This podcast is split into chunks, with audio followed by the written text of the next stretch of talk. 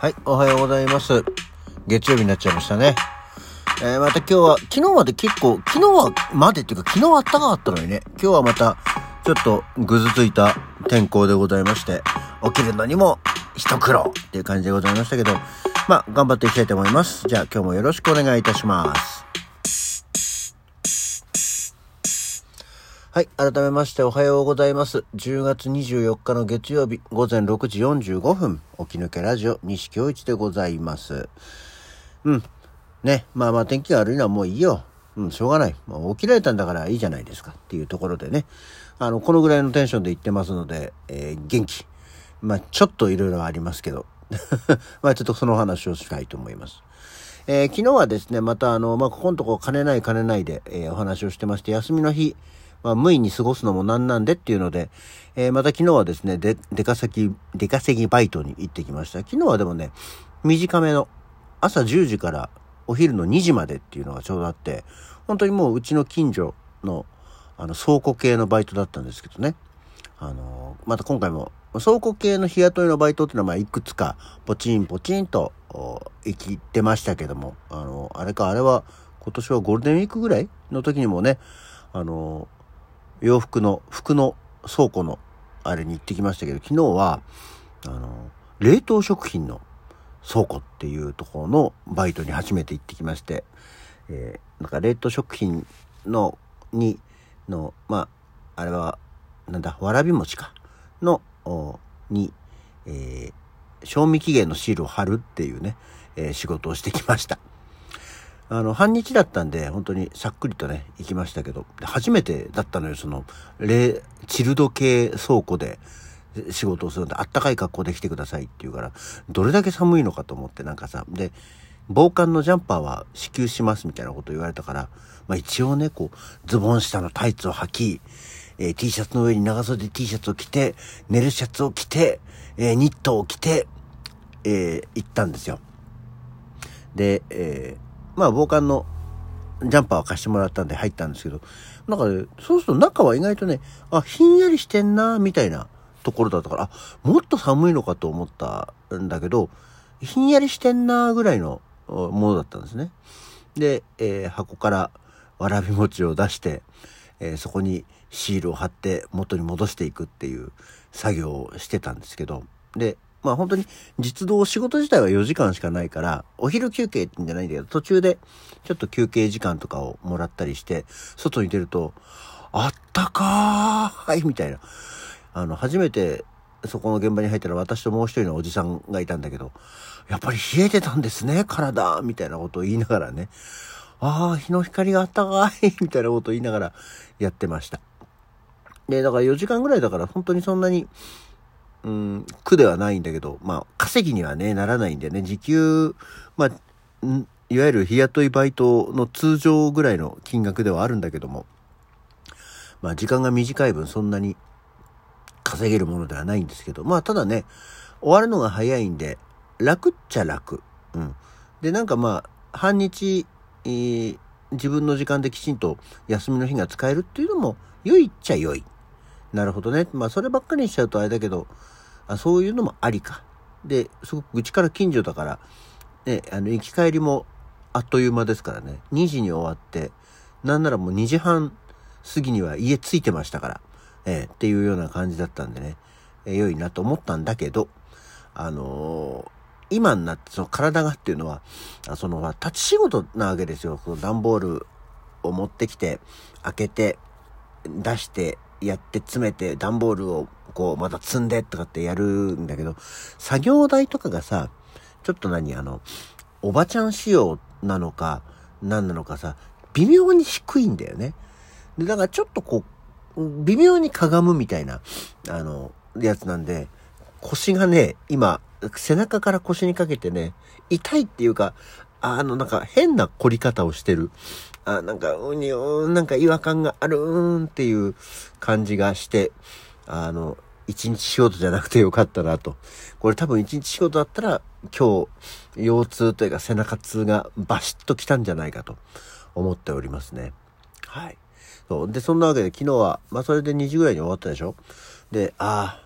あ、おお昼ご飯何しようかな意外とお腹減ったなと思ってで私あんまり普段からもともとカップ麺っていうものを食べないんですけどまあインスタントの袋麺はまあそれにしてもそんなに食べないんだけど頻繁に。カップ麺は輪をかけて食べないんですよ。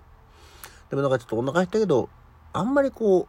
うがっつりご飯を食べるとかっていう感じもないなと思ったからコンビニでうーん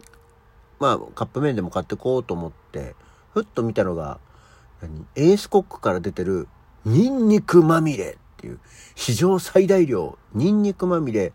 黒マー油豚骨醤油ラーメンっていうのがあったんで、へえーと思って、ニンニク好きだからさ、で、ちょっとこう、ね、肉体労働したから、パワーを入れようと思って、そういうのを買ってみたんですよ。なんか結構黒っぽいパッケージの、あの、縦型のカップのやつだったんだけど。で、えー、まあ買って帰って家で、えー、食べたんですけどへえって思ったのがあのほらカップラーメンとかインスタント麺のやつってさ意外と麺が細めって言ったら変だけどいわゆるカップ昨日食べたそのニンニクまみれってやつがあのー、太麺系だったのね。なんかちゃんと麺が主張するっていう感じの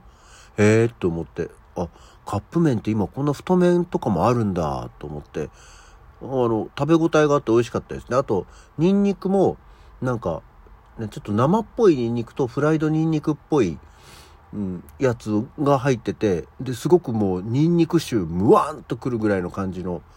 ああ、これはがっつりニンニクとして食えるなっていう、美味しいものでしたね。あの、ああ、これは、めったにカップ麺食べないんですけど、へえ、これは美味しいね、と思って。ただ、こういうの、その、リピートする感がないので、自分の中で。また機会があったら食べようかなと思いましたね。うんで、えー、そんなわけで、まあ昨日は疲れちゃったしと思って、お風呂を、に、夕方から入って、でちょうど家族が、奥さんも娘も出かけてたので、ゆっくりと家の風呂に入り、で、テレビとかをだらだら見ながら過ごしてたら、えー、奥さんたちが帰ってきて、いや、なんかちょっといいお土産買ってきたよって言って、何何って、ちょっとヤッホーっていうぐらいのやつだよと思って、何？と思ったら、えー、ニンニクの南高梅漬けっていう、あの、ちょっとおつまみみたいな、あの、丸ごとニンニクが梅につけてあるみたいなやつを買ってきてくれて、ヤッホーと思ったけど、昼もニンニク食ったんだよなと思いながら。まあでも、あれはこれ、あれ、それはそれで食べたんですけど、やっぱね、ニンニクはね、どんだけ食ってもうまいよ。あの 結局買ってきてくれた南高梅漬けのニンニクもバリバリ食べながらね、ご飯をいただきました。あれ白ご飯とそれだけあったら、ガンガン食えちゃうねっていう感じで、あの、ニンニクはね、もうニンニクをいただいてますんで、もうこん、それ、これだけ精つけさせてどうするつもり？ぐらいの感じなんじゃないかと思いましたけどね。まあ、あの、これもね、ニンニクの話前にしたことあるかもしれないですけど、まあ、そんだけ食べてもそのニンニクも昨日その買ってきてくれたやつは粒のやつで、小粒ではあったけど、7、8粒多分食べてるんだよね。うん。でも、あの、私ニンニク臭がしないんですよ。うん。あの、食べた後大体自分でもこう匂う時ってあるわけじゃないですか。そういうのが一切ないんで。もしかしたら鼻がバカで実はすごく周りの人にはニンニク臭してるのかもしれないんですけど、自覚できるニンニク臭が全く出ないので、多分大丈夫なんじゃないかと思っておりますね。っていうような感じで、えー、日々お金がない、えー、出稼ぎのバイトに行ってますけれども、まだまだ足りないので頑張ってどうしようかなっていう不安はないことはない。だがまあ、働いてるしね、なんとかなるんじゃないかと思っております。はい。そんなわけで、えー、またちょっと余ったので、残りは少し、今日は何の日あの、この間のさ、アニメの日、国産アニメの日もさ、先に話せばよかったんだけどね、あの、大体本当に出てきた順番で読んでるんで、あの、タイミングによっては、そこで引き伸ばさなくてよかったじゃんっていうものが多くなったりはするんですけど。はい。えー、今日は何の日 ?10 月24日、暗黒の木曜日。1929年のこの日、ニューヨークウォール街の株式取引所で株価が大暴落し、世界恐慌のきっかけとなったブラックサーズデーと呼ばれる日なんだそうですね。ブラックマンデーっていうのがあったよね。ブラックマンデーは、えー、1987年、昭和62年にあったんだそうですよ。うん、まあ、世界恐慌っていう言葉はね、あの、社会の世界史とかで学んだ気はしますけどね。ブラックサーズデーっていう名前だったんだね。まあ、景気が、でも今またその、やれ円安だなんだって言われてて、今一つその円安とか円高って言われてるのがよくわかんないんですけど、まあね、戦争の影響もあり、コロナの影響もあり、えー、物価が上がってますよ、みたいな話をされてるから、まあ、実感としてね、あの、今、とても良い経済状況だな、じゃないのがよくわかるっていう気はしますけどね。まあ、あの、頑張れ政治家、そして頑張れ経済人。私たちはできることしかしませんよって思ってますけど。はい。そんなわけで、次は文鳥の日だそうですよ。日付が、これ難しいね。10月24日の語呂合わせなんだけど、手、10が手、天だね。に、えー、2が2で、4がし、合わせ。手に幸せって読む語呂合わせと、この時期に手乗り文鳥の雛が出回ること。えー、それに1024の数字で文鳥の姿を表せることなどから、表せることなどからってどういうことやねんっていう、えー、文鳥の日なんだそうですよ。奥さんがね、常々文鳥好き、文鳥好きなんですけど、うち猫がいるんでね、なかなか鳥を飼う機会がないんですけどね、あの、文鳥グッズがそういえば我が家には結構ありますねっていうところがあって、そんな日をご紹介させていただきました。ほら、まだもうちょっとご紹介したい日があったんだけど、もう時間が来ちゃったからやめましょう。こんなわけで、えー、今日のお気抜けラジオはこの辺で。それじゃあまた次回。